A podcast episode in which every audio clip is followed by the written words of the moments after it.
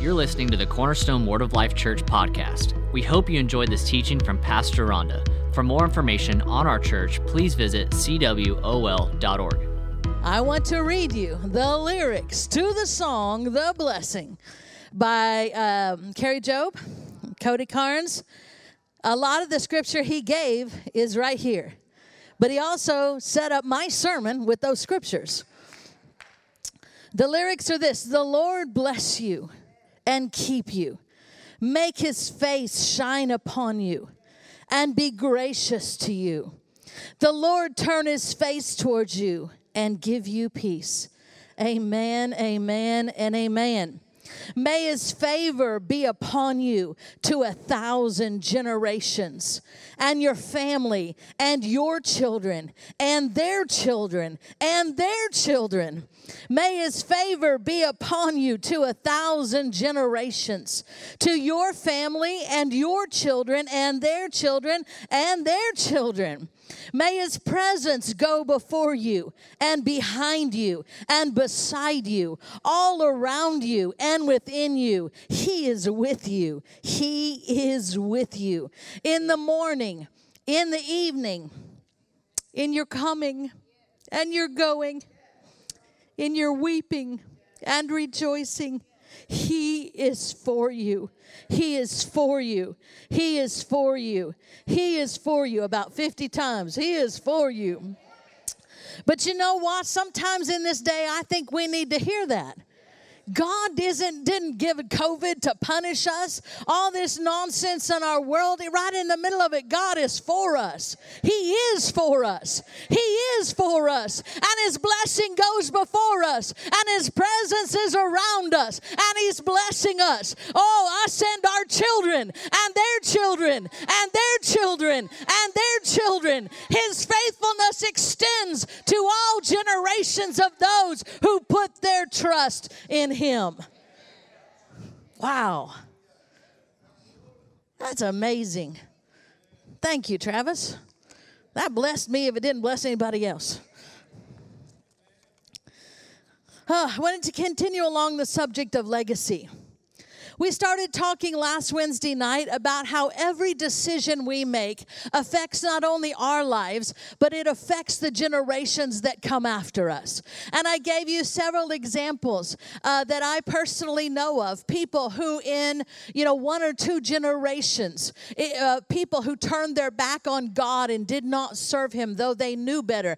The destruction that came into their family. I told you an example about how I'd seen that line change the other other way somebody whose parents uh, weren't serving God, but they, they started serving God, and now they're blessed, and their children are blessed, and they're passing down a better heritage to their children than was passed on to them. I tell you, uh, we looked at a script, bunch of scriptures about how the kings in the old covenant, how many times did it say he took after his father before him? I think I read you a, you know 10 instances or so. Whether that be for good or for bad they followed in the footsteps of their father. Why? Because it's your example that speaks so much louder than your words.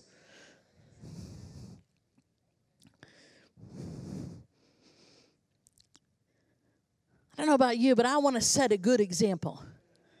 Rather than giving my family stuff that has to be unpacked and discarded later stuff they got to get over. I joke everybody needs something to tell their, their uh, counselor someday. But I'm just joking. We don't have to leave that kind of a legacy. We can leave a legacy of faith. Proverbs 13 22 says, A good man leaveth an inheritance to his children's children, and the wealth of the sinner is laid up for the just. You know, I think it'd be wonderful if you were wealthy enough to leave an inheritance of finances to your children's children, but a monetary, that's your grandkids, but a monetary inheritance is not all that this verse is talking about. Let's look at it in the Amplified Classic. A good man leaves an inheritance of moral stability and goodness to his children's children. And the wealth of the sinner finds its way eventually into the hands of the righteous, for whom it was laid up. Listen, you can leave a legacy. And you know what? If it's too late for you to leave one with your natural kids, Even if you were just a bonehead or, you know, you messed up or you weren't serving God when they were in the house, that's all right. You can start from this moment. And even if you don't have kids, you've got people in your life. I'm telling you, people, uh, you, we, everybody we run across, we affect one way or another, either for good or for bad, for God or for evil. You know, I was driving home tonight, and this guy behind me, I don't know what in the world was his problem exactly. Uh, but he was being so aggressive. And, and, i mean he would like try to pass me when he couldn't pass me and i was thinking dude you can't be in that big a hurry you know? Uh, and you know I, it was just anyway. And then as he as i turned off one way and he went straight he flips me a bird and i'm thinking I, I just laughed because i thought you know that was so stupid that i know who was behind that and you know what? I said, I recognize you, devil. I recognize your influence. And I'm still going to kick your butt tonight.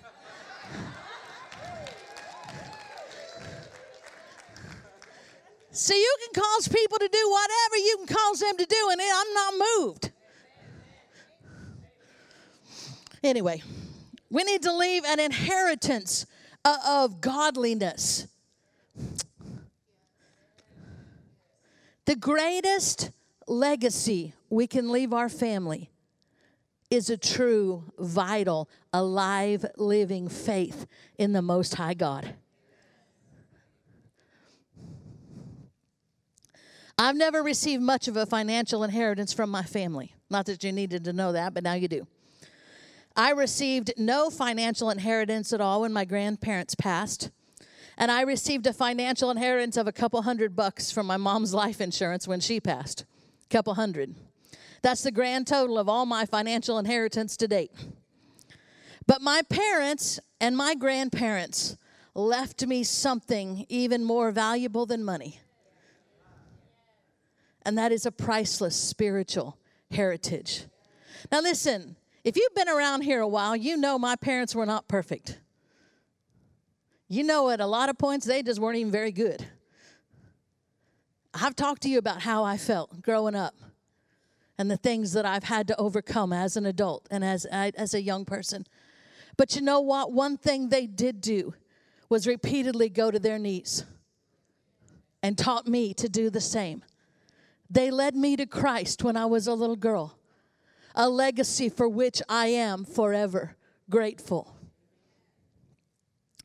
My dad uh, talked about one of our ancestors clear back many, many generations ago in his line, perhaps hundreds of years ago, who was a follower of God with all of his heart and spent countless hours in prayer for his family and the future generations of his family, which were to come, of which I am one. On my dad's side, my great grandmother was born in 1887. She lived a long, full life and passed a great spiritual heritage to her children, one of which was my grandmother, who passed it to my dad, who passed it to me. Honey, give me, uh, I guess, give me the bigger one first.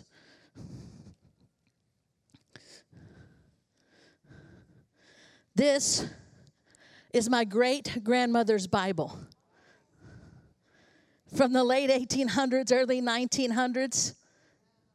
It just blesses me to read the pages that she would have read 120 years ago. I thank God for that heritage. On my mom's side, my grandmother was a follower and a lover of God. My grandpa, too. But my grandma, she, you know, you did, my grandma, she was the matriarch. You know what I mean? Uh, she pastored a church when my mom was very small, which I think is ironic because that was way before it was cool. She too spent countless hours praying for her family line, of which I am one. She used to sit in her rocking chair, I can see her to this day, and pray. When my grandmother died in 1979, and then my grandfather a few years later, I don't remember exact date that he died, but I asked for a Bible, and I was given her New Testament. Uh, and so This is my grandma's New Testament. And you know, when I got it, I was almost a little disappointed because it doesn't even have her name in it. But when I got to looking at it, I found this ribbon. My grandmother used to sit in her rocking chair and pray over this ribbon for our family. She said, This ribbon symbolizes the blood of Jesus through our line, through our family line and she would take this and she would hold it and pray, Father, the blood of Jesus is over my children. The blood of Jesus is over my grandchildren. And this very ribbon my grandmother sat. They didn't even probably know it was in this Bible. And she had more than one because I know my, my uncle has uh, another one from her real big Bible. But you know what? It blessed me that in this, you know, hidden away inside of there was one of the ribbons that she prayed over, uh, uh, applying the blood of Jesus to our family line.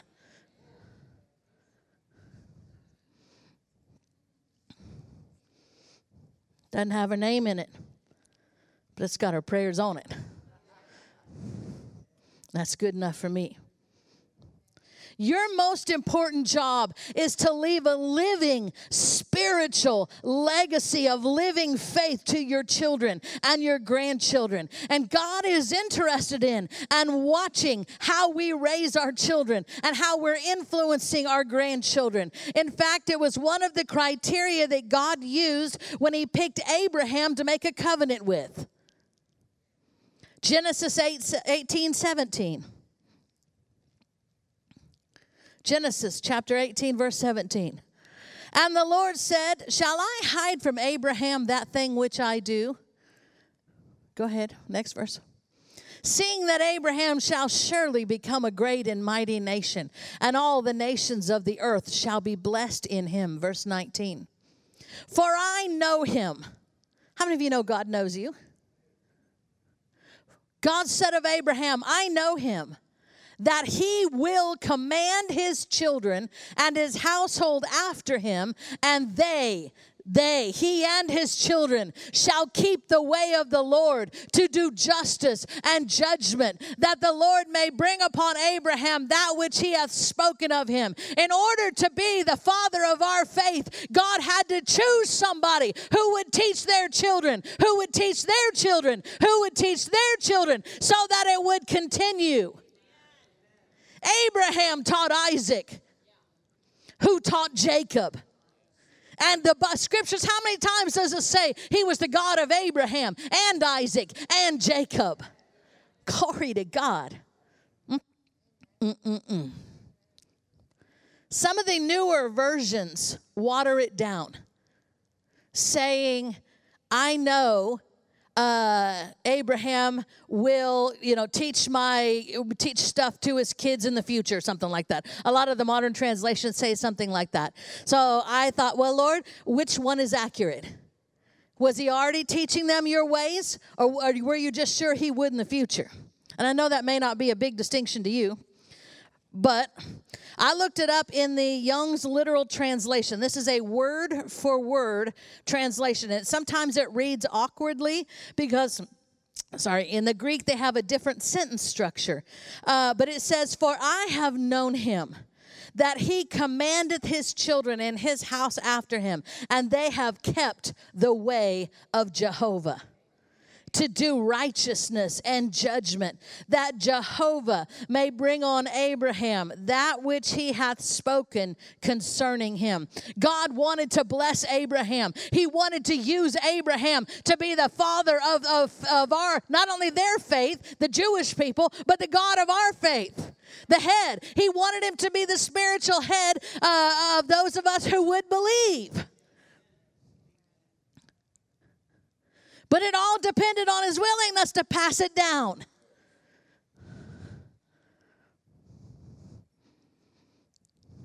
One of the reasons, not the only reason, but one of the reasons why God chose Abraham to make a covenant with was because of how Abraham was passing his faith on to his children.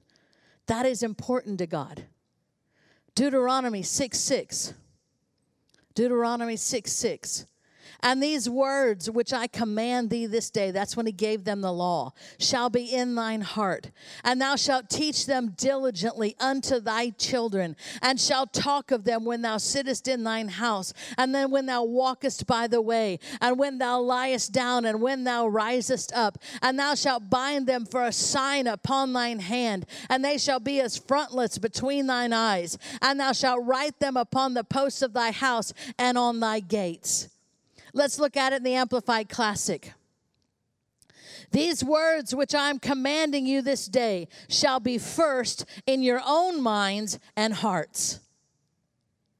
Listen, first, it's our responsibility to go after God with all of our heart to run after him, to, to pray, to read his word, to, to seek him in the decisions of our lives. It is our responsibility to live that and to model that, not only for our kids and for our grandkids, but for everybody around us who's watching. And mind you, they are watching.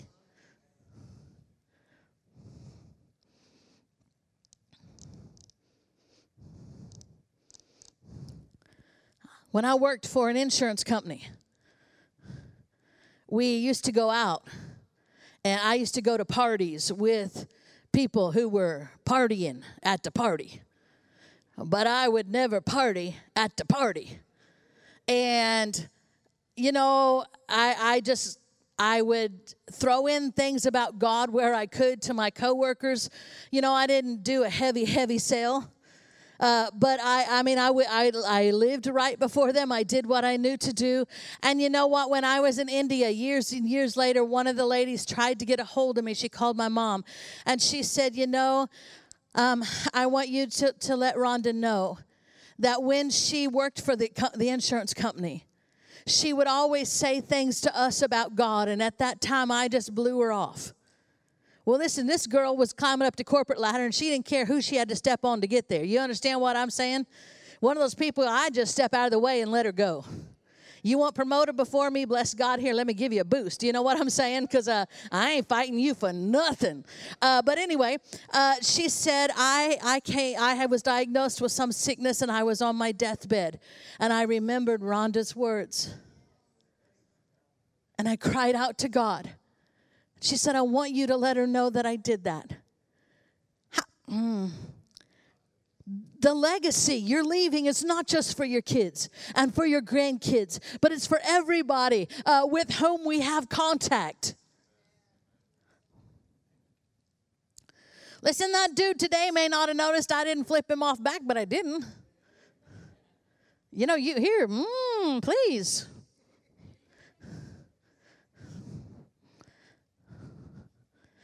Deuteronomy 6 6, Amplified Classic. And these words which I am commanding you this day shall be first in your own hearts and minds. Then you shall whet and sharpen them so as to make them penetrate and teach and impress them diligently upon the minds and the hearts of your children, and shall talk of them when you sit in your house, and when you walk by the way, and when you lie down, and when you rise up. To me, this goes beyond just teaching, just yammering away with our words. First, it has to be in us. And then we have to take His words, we have to take it and make them so that they penetrate into the minds and hearts of our children. He said to impress them diligently upon their minds and hearts. And that requires effort on our part. Not just spitting words at them but work at presenting God to them in such a way that they can grasp it, not only with their minds, but with their hearts. When my daughter was little, I'd put her to bed at night, and before I left, I would sit with her and pray with her and sing to her and worship with her until His presence came in the room. Why? Because I wanted her to know Him. Not just know his word, not just know about him. I wanted her to be able to sense his presence, to know when he was there in the room, to know what his presence felt like, to experience him. And I had the opportunity to give her that when she was a little girl.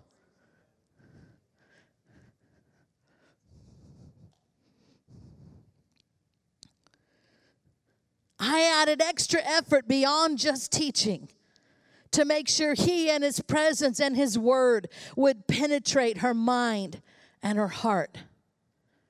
Proverbs 22 6 says, Train up a child in the way he should go, and when he is old, he will not depart from it. That is a promise. Listen, the devil will try, make no mistake. I told you last week I was going through a really bad time. Matter of fact, one of the, the regrets one of the things I regret in my life is that my grandmother, my mom's mom, the pastor, never knew that I really did get it together. She died when I was still all messed up. Emotionally, you know, one of the last things letter she sent my mom was, you know, is Rhonda still giving you so much fits? And you know, the, I'm not even kidding. She got mad. My mom got mad that I read her letter, but um, you know what? I pulled out of it. Your kids are going to pull out of it. Your kids are going to pull out of it. You got a promise. You got a promise. Not because you were perfect, but because He's faithful to a thousand generations of those who love him and those who serve him. You don't have to be perfect. Please give that up. You'll never be. And he doesn't require it. And all that does is open up a door of guilt and condemnation. And please understand me, that is not what I'm doing tonight. But because you love him, because you serve him, He's going to be faithful to your offspring for a thousand generations. I love that. I love that. Glory to God. Mm-mm-mm. First thing I want you to notice is that word train. How many of you know training is different than just teaching? Or worse yet, just taking them to church where somebody else can teach them because I ain't going to do it. I said that really fast, but did you get that? That word train, according to my Merriam Webster's dictionary app, means to teach so as to make fit, to make qualified or proficient. Listen, we ought to be praying with our kids. When something happens and adversity comes to your family, don't exclude them. You, as a family, kneel and confess the word together and pray and remember, uh, God, remind God of his promises. Let them hear you pray the word. Let them hear you make your case and use your faith. What are you doing? You're training them for the day of adversity. I told you, and Destiny, just forgive me, but I told you, you know, uh, she got really hurt when, when she was a little girl. And you know what? We were doing our best to put everything in her we could. And you know, sometimes you just look at your kids and you wonder, is any of that really soaking in there? Are they getting any of that?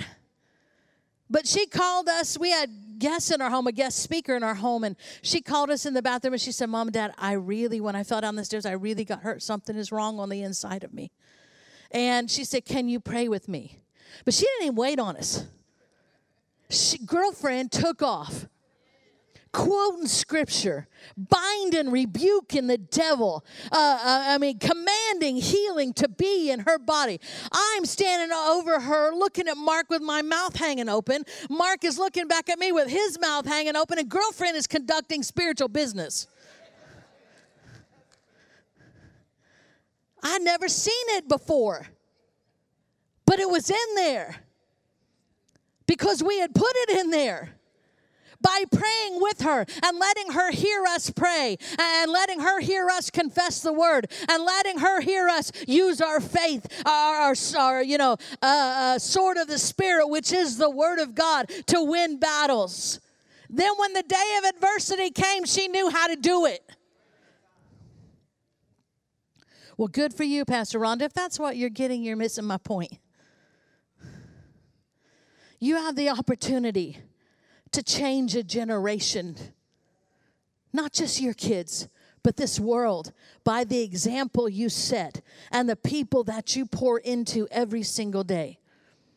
The second uh, meaning in, in Webster's dictionary is to make prepared as by exercise for a test of skill. How many of you know the tests of life are coming?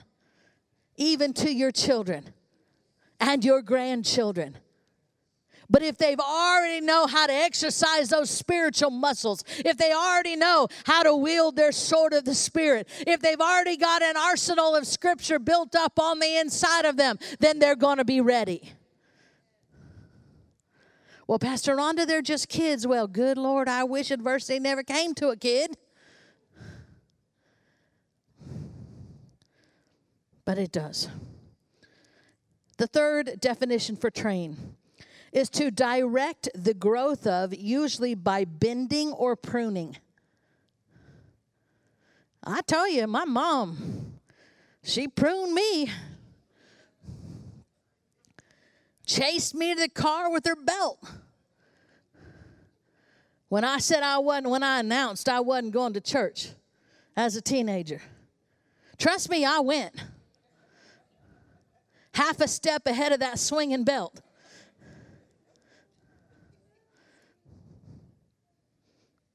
God met me there. He met me there. To aim, uh, definition number four. To aim at an object or an, or an objective, to direct. Training requires effort on your part to impart to them and get them going in the proper direction whether that's spiritual children or natural children or grandchildren or whoever it is that you have influence over. Psalms 127 4. As arrows are in the hand of a mighty man, so are the children of the youth, of thy youth.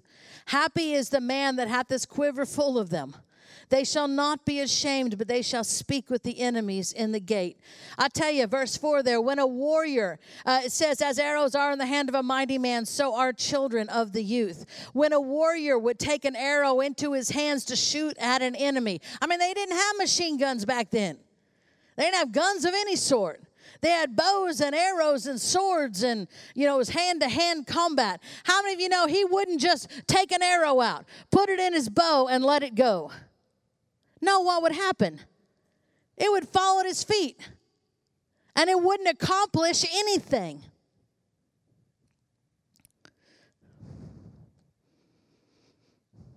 Twenty-two six, Proverbs twenty-two six out of the Amplified Classic.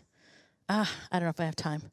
Train up a child in the way he should go, and in keeping with his individual gift or bent. And when he is old, he will not depart from it. Listen, look for the gifts and the graces in your children. They'll give you clues to their destiny, clues to what God ha- has asked them to do with their life. Let me put my glasses on see if somebody's in here. Hang on a minute. Okay. Miss Agatha, Abigail, she's not in the, she's not in here. She, she is in here. okay.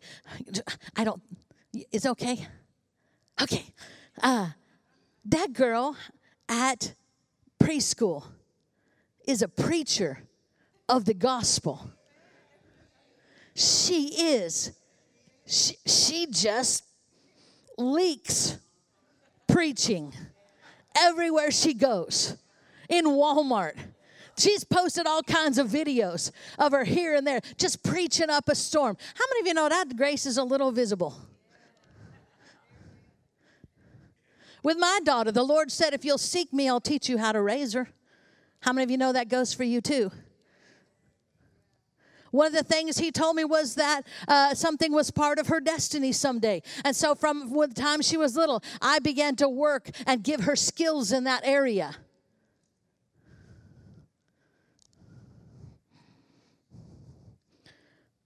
Look for the gifts and the graces in them and help nurture them so that they're ready and can fulfill their destiny in God when it's time. So when an archer takes an arrow in his hand and he puts it in the bow, the first thing he has to figure out is where is this arrow supposed to go? If all he did was shoot it any direction, how many of you know that's no better than it flopping to the ground? No, what's the target?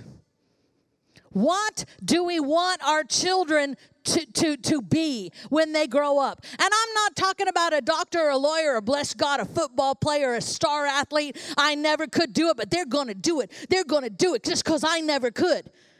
No, come on. Don't do that to your kid. Or, you know, I was never, uh, I wanted to be a ballet dancer and I never had the chance. And so you stick your daughter into every, every ballet thing and she hates it. Don't do that. Don't try to live your dreams through them. That's not what I'm talking about.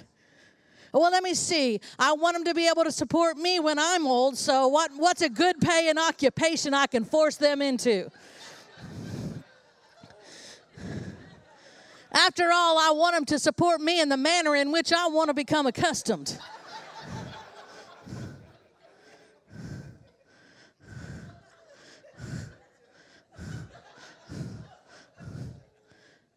Don't do that to your kids. What's God called them to? Where's their get grace? Where's their gifts? Help them find it. Help them find it and then help them fulfill it. What are you doing? You're aiming that arrow. But it's not just in uh, occupation or or what they do with their lives what what skills do you want them to have as adults i i want my my children to be honest to tell the truth. So we worked to reinforce that. We told her if you lie to us, you're going to get punished double. If you tell us the truth and confess, you'll be punished less. Why? Because the truth is important. I wanted her to be a hard worker. So what did I do? We modeled that before her. What is it you're shooting at? Not, not occupation, but character traits. Godliness. What, what is it you're trying to do? What is it they need to do? Where should you be aiming that arrow in your bow? Towards honesty and integrity and hard work and uprightness and knowing, not being easily swayed by the crowd being a leader, not a, just a blind follower off a cliff.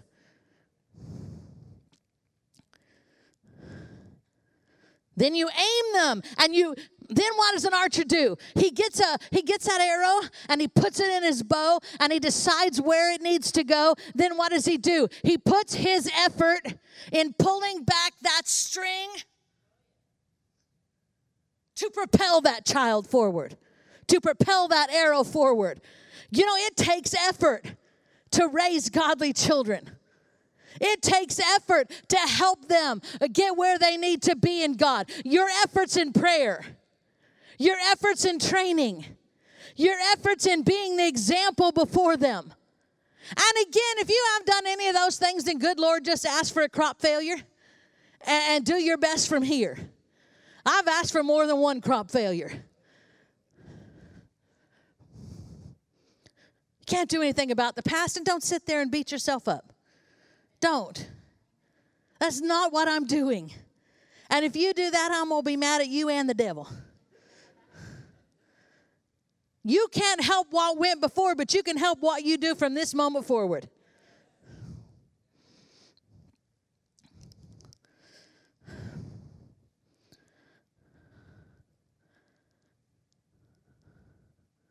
They need our effort behind them. They need our example before them. An example of worship in your home, I, I, I should really have cleared this stuff with people before I start standing here and telling people's business. But, you know, I remember Ted and Gail when their kids were younger. They used to have Holy Ghost meetings in their house. They'd all get skunk drunk in the Holy Ghost together. When their kids were little, when their kids were teenagers, they'd be running around the house, just, I'm doing laps in the Holy Ghost.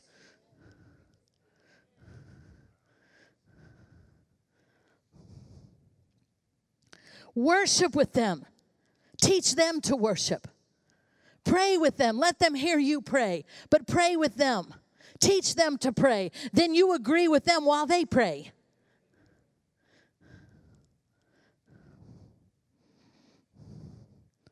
That legacy is important to God. And it's one of the few things of lasting value we can give to our kids. Listen, forgive me, but money comes and money goes. Reality is, it's all going to burn in the end. That big house, the, the fancy cars, it's all going to burn. None of it's going to matter a hundred years from now. But what we put into them of God is going to change the generations to come. And so I asked Nathaniel to learn this song because it went right along with my sermon. I'm ready for you, dude.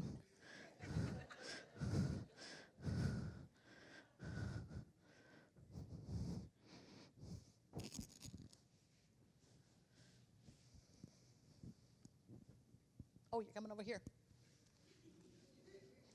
I was trying to step out of the way and I went right to his keyboard. No pressure.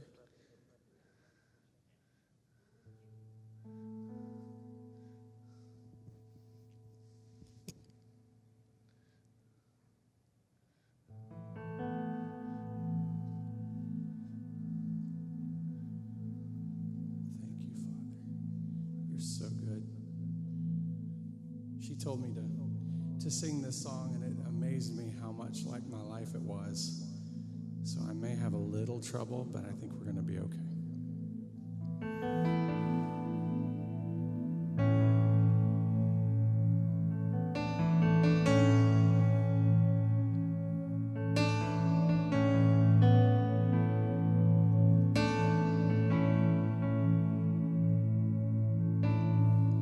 Grandma used to pray out loud her bed every night in tongues. To me, it sounded like mumbling, like she was out of her mind.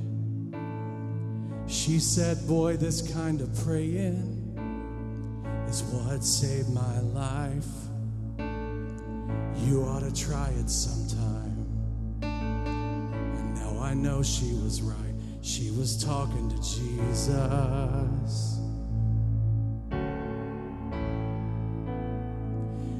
Was talking to Jesus.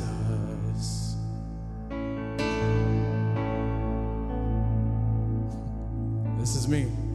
Mama used to drag me to church Sunday mornings and Wednesday nights in khaki pants and a polo shirt. And boy, I put up a fight. She said, Son, one day you'll thank me for having God in your life. I know she was right. Yeah, my mama was right, because I am talking to Jesus. She got me talking to Jesus.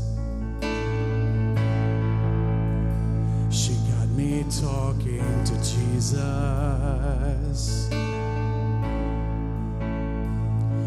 She was right, she got me talking to Jesus.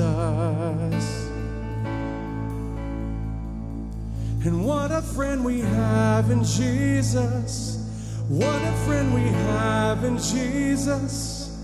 What a friend we have in Jesus. Oh, what a friend we have in Jesus. What a friend we have in Jesus. What a friend we have in Jesus. Oh,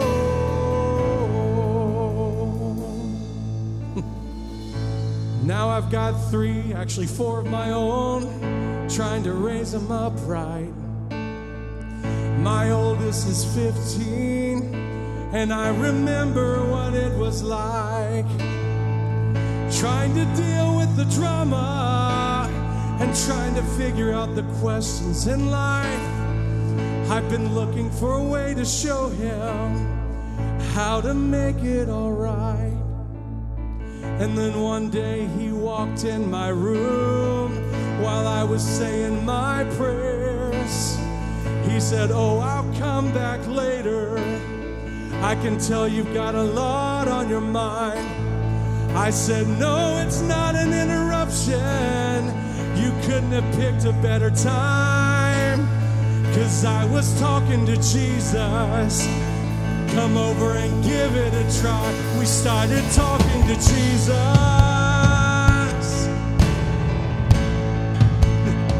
We started talking to Jesus. Oh, and now he's in a blaze and he's talking to Jesus. Every day I hear him talking to Jesus.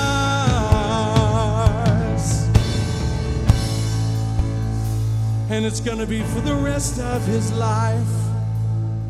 And the other three too. Cause I showed them how right.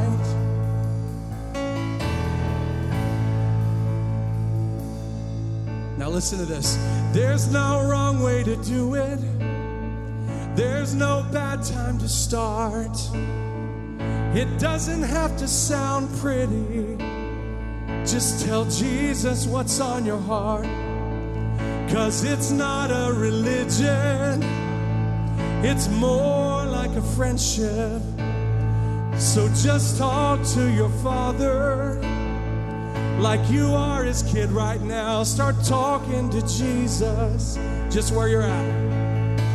Oh, just start talking to Jesus.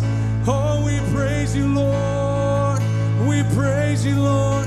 Just start talking to Jesus.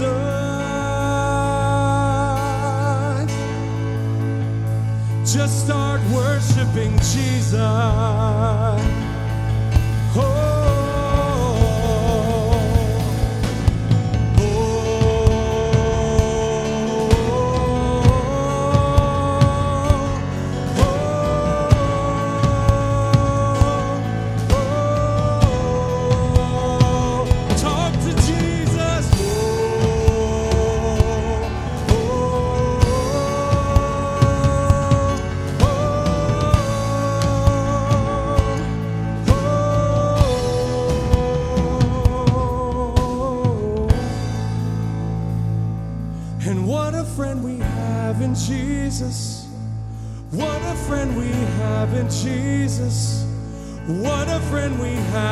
Jesus.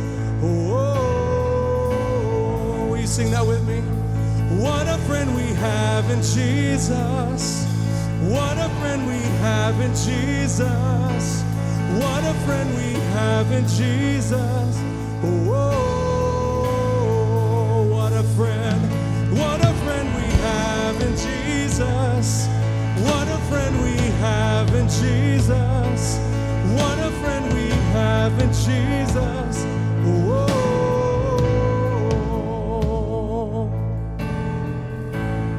There's nothing more important. There's nothing more important. From generation to generation to generation to generation. You know what? There's a million reasons why I shouldn't have been able to do this sermon tonight. My daddy just died on this last Saturday.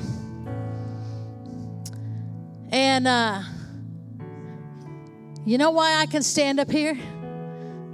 Because I know He's in my future, not just my past.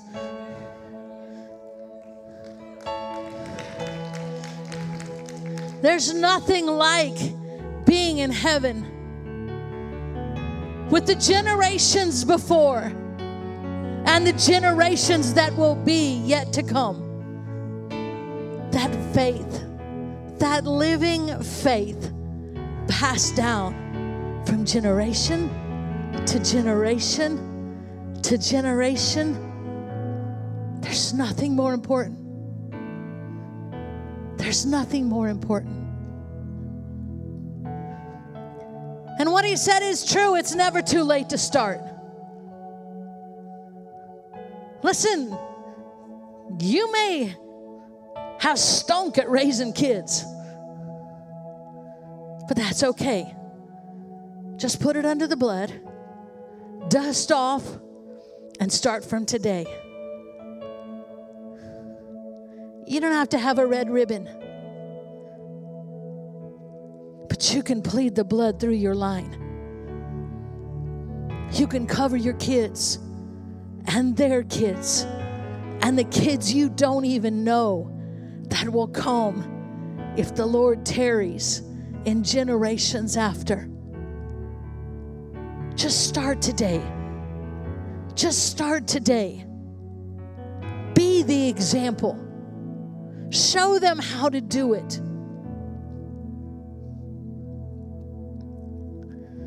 So, not only did my daddy go home on Saturday, but today is my mama's birthday. I spent the day planning my daddy's funeral. But you know what? It's all good. Because waiting on the other side will be my daddy, my mama, my grandma on both sides, my great grandmas, all the way back to that dude hundreds of years ago who spent untold hours praying for the generations that were to come, whose prayers are still working today. Sow into the eternal. Sow into that which can never be taken away. Because sadly, life comes and goes all too quickly. But that promise of eternal life is everything. I intend to walk on the streets of gold with the generations before and the generations that have come after. Because I believe the blessing of God will be on my children and their children and their children and their children because I served him. Because I served him. Because I loved him. Because I prayed. Because I did my best. And he's a faithful God. He is not just the God of Abraham, but the God of Abraham and the God of Isaac and the God of Jacob, generation after generation after generation. What is your story?